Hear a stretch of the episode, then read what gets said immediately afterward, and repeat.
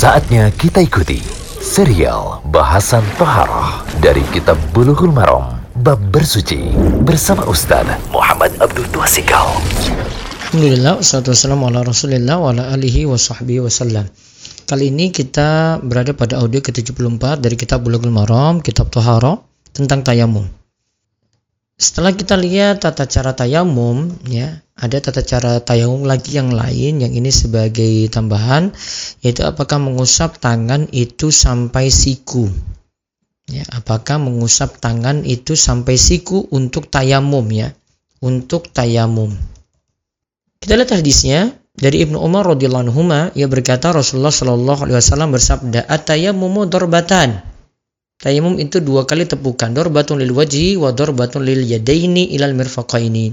Tayamum itu dua tepukan, yaitu satu tepukan untuk wajah dan satu tepukan untuk tangan sampai siku.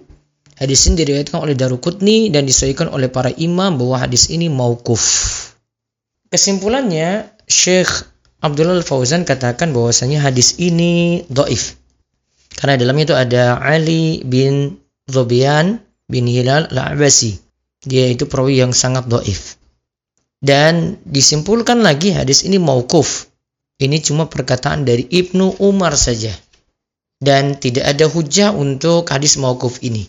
Dari sini kita simpulkan bahwasanya hadis ini ini menyatakan kalau tayamum itu dua kali tepukan.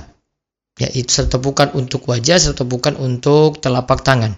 Dan ini jadikan dalil bahwa tayamum itu dua kali tepukan tadi ini jadi pendapat ulama syafi'iyah dan ashabur ra'i. Namun Ibnu Qudama katakan yang disunahkan dalam mazhab Imam Ahmad tayamum itu satu kali tepukan saja. Dan kalau ada yang nepuk dua kali tetap dibolehkan. Wallahu alam kalau lihat dari tekstual hadis seperti dalam hadis sebelumnya Amr bin Yasir lebih kuat cuma satu kali tepukan saja.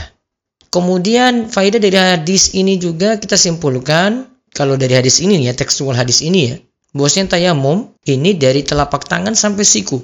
Ya dari telapak tangan sampai siku. Namun yang tepat ya tayamum itu cuma kedua telapak tangan saja.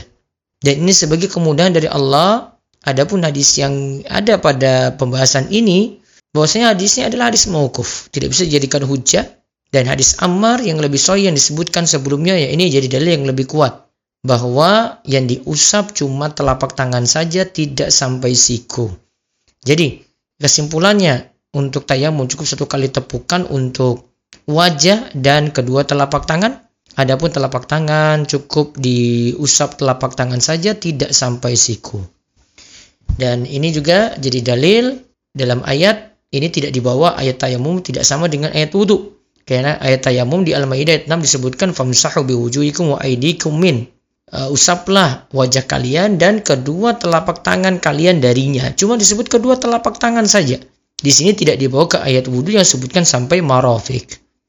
Jadi kesimpulannya untuk tangan pada saat tayamum cuma diusap telapak tangan saja, tidak sampai siku. Semoga jadi ilmu yang manfaat.